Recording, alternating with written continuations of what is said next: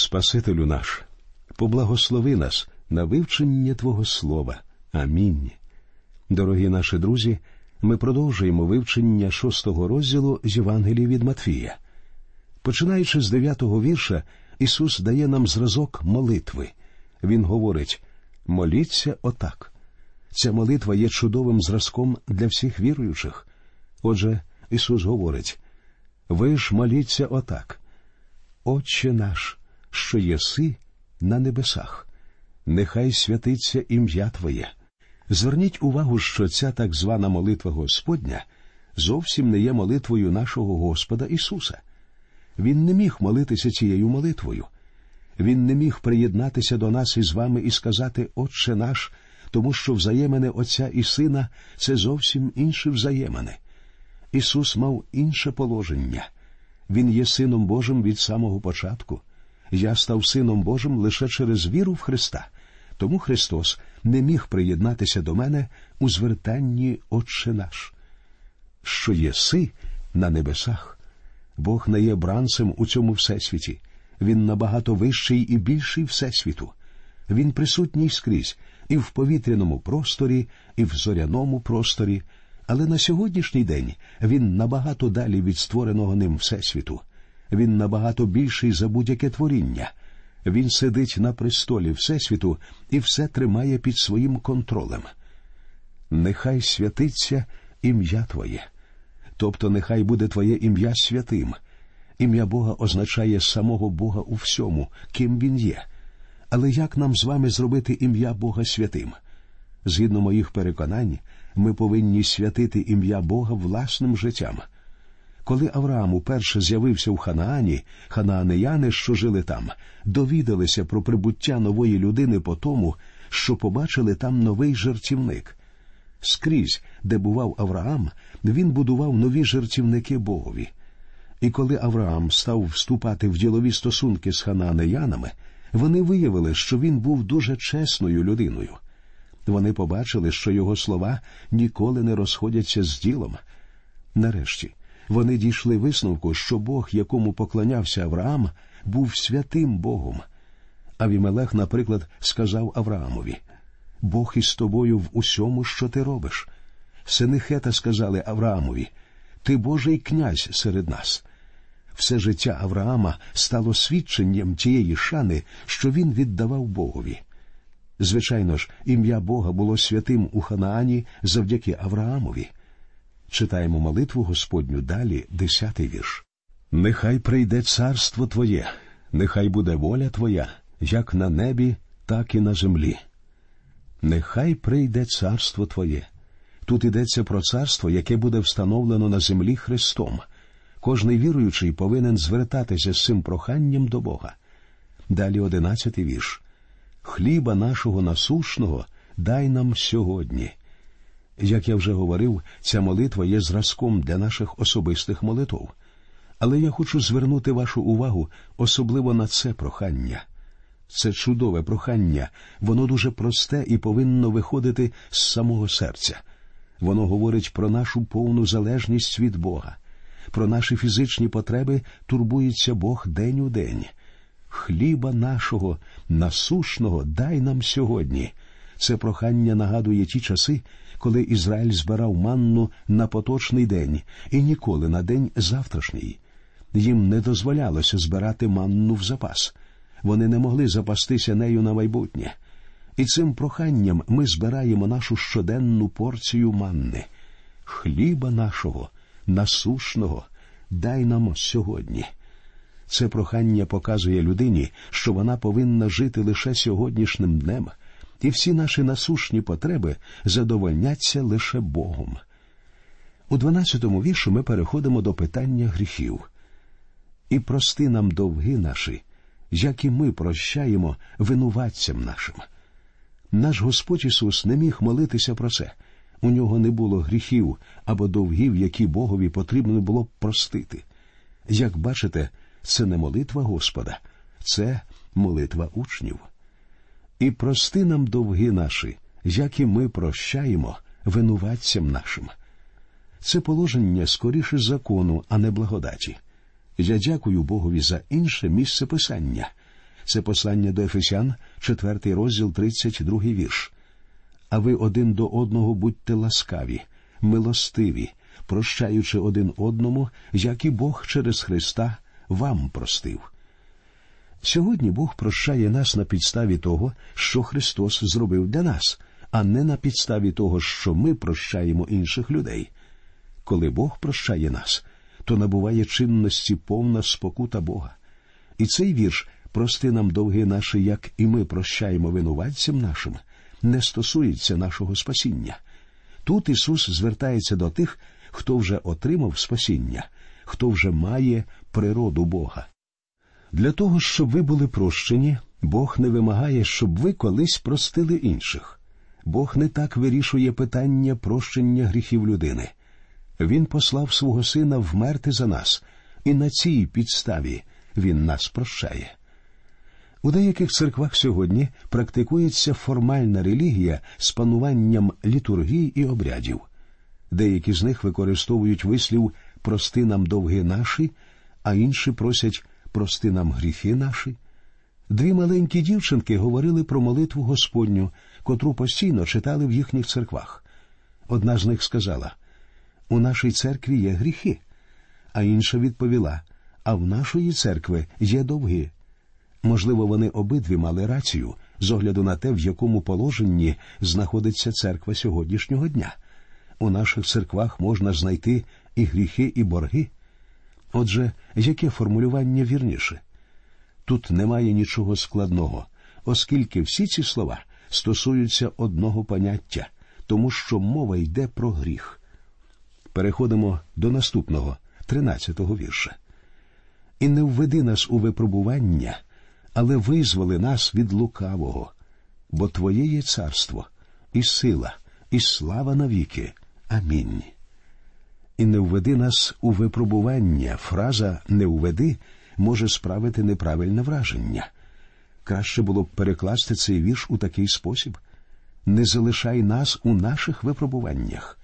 Це не означає, що Бог повинен уберегти нас від спокус, але коли ми потрапляємо в такі ситуації, ми просимо не залишити нас одних із цими проблемами. Визвали нас від лукавого. Тут мається на увазі рятування від сатани. Сатана сьогодні став жахаючою реальністю. Багато разів світ намагався відмахнутися від цієї реальності. Люди насміхалися над Мартіном Лютером, який кинув у нього чорнильницею. Однак не так давно наше відношення до цієї сфери повністю змінилося. Будь-яка людина, що стоїть перед Богом, усвідомлює реальність сатани. Працюючи в церквах, ми усвідомлюємо присутність Бога, але також і жахаючу присутність сатани. І тому нам варто просити Бога визволи нас від лукавого. Повинен сказати, друзі, що це чудова молитва для нас. За допомогою цієї молитви віруючий може навчитися молитися на самоті. Моя мати отримала спасіння в похилому віці. Вона не вміла молитися і стала просто повторювати молитву Господню.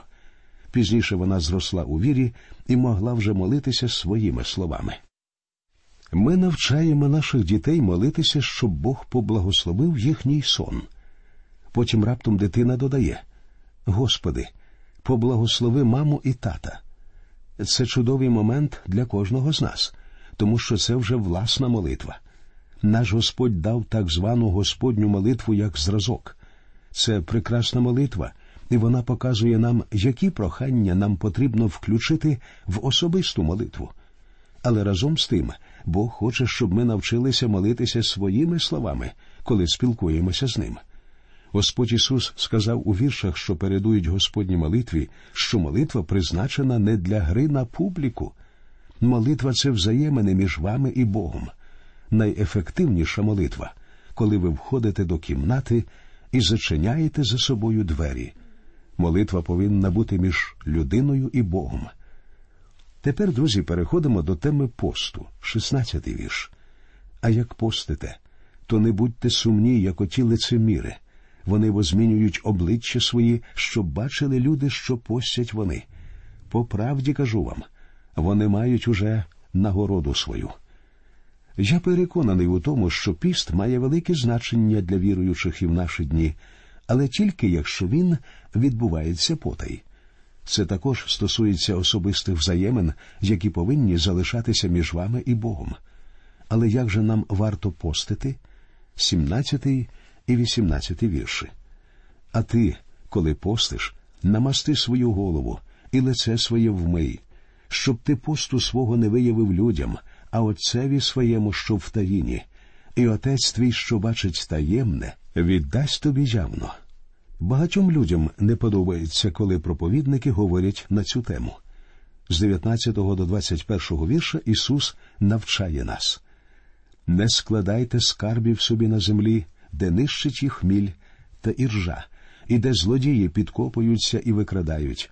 Складайте ж собі скарби на небі, де ні міль, ні іржа їх не нищить, і де злодії до них не підкопуються та не крадуть, бо де скарб твій, там буде і серце твоє.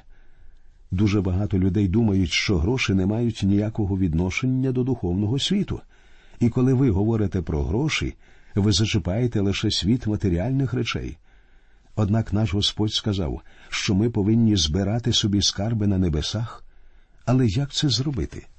Замість того, щоб класти гроші в банк, що знаходиться на землі, кладіть їх на рахунок у небесному банку, віддавши їх на Божу роботу тут. Однак переконайтеся в тому, що це дійсно Божа робота. Усе, що ви віддаєте, повинно бути внеском. Переконайтеся, що ви віддаєте на справу, що збере для вас скарб на небесах.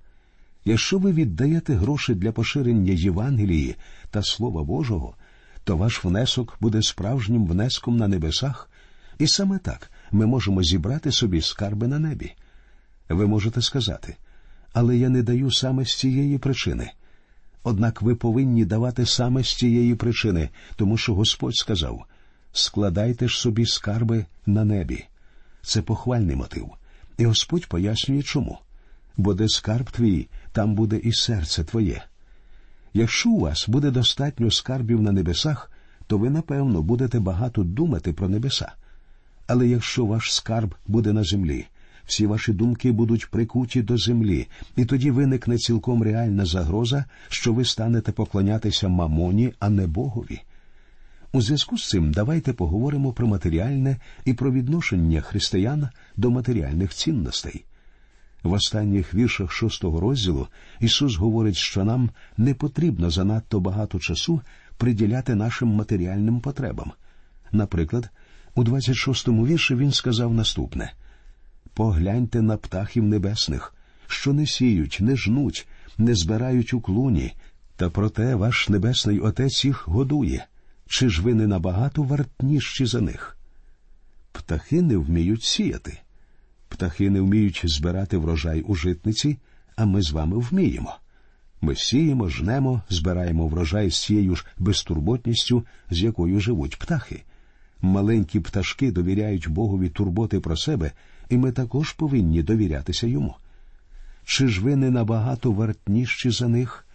Однак це не означає, що ми не маємо права оцінювати обставини свого життя, тому що Бог дає нам цю можливість. Якось один віруючий запитав мене, чи можна християнинові складати договір страхування? Я відповів так, звичайно. Страхування це засіб, який у сучасному світі дозволяє полегшити турботи про себе і сім'ю. Вся справа в тому, що нам не можна жити, дозволивши матеріальним речам стати нашим тягарем. У 28-му вірші Господь продовжує проводити паралель. І про одяг, чого ви клопочетесь. Погляньте на польові лілеї, як зростають вони, не працюють ані не прядуть.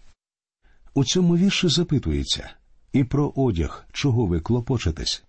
Ви просто згадайте, скільки часу витрачається на те, щоб придбати одяг для кожного члена сім'ї. Майже кожний з нас коли-небудь говорив цю фразу Я не зможу піти сьогодні туди, тому що мені нема чого одягнути.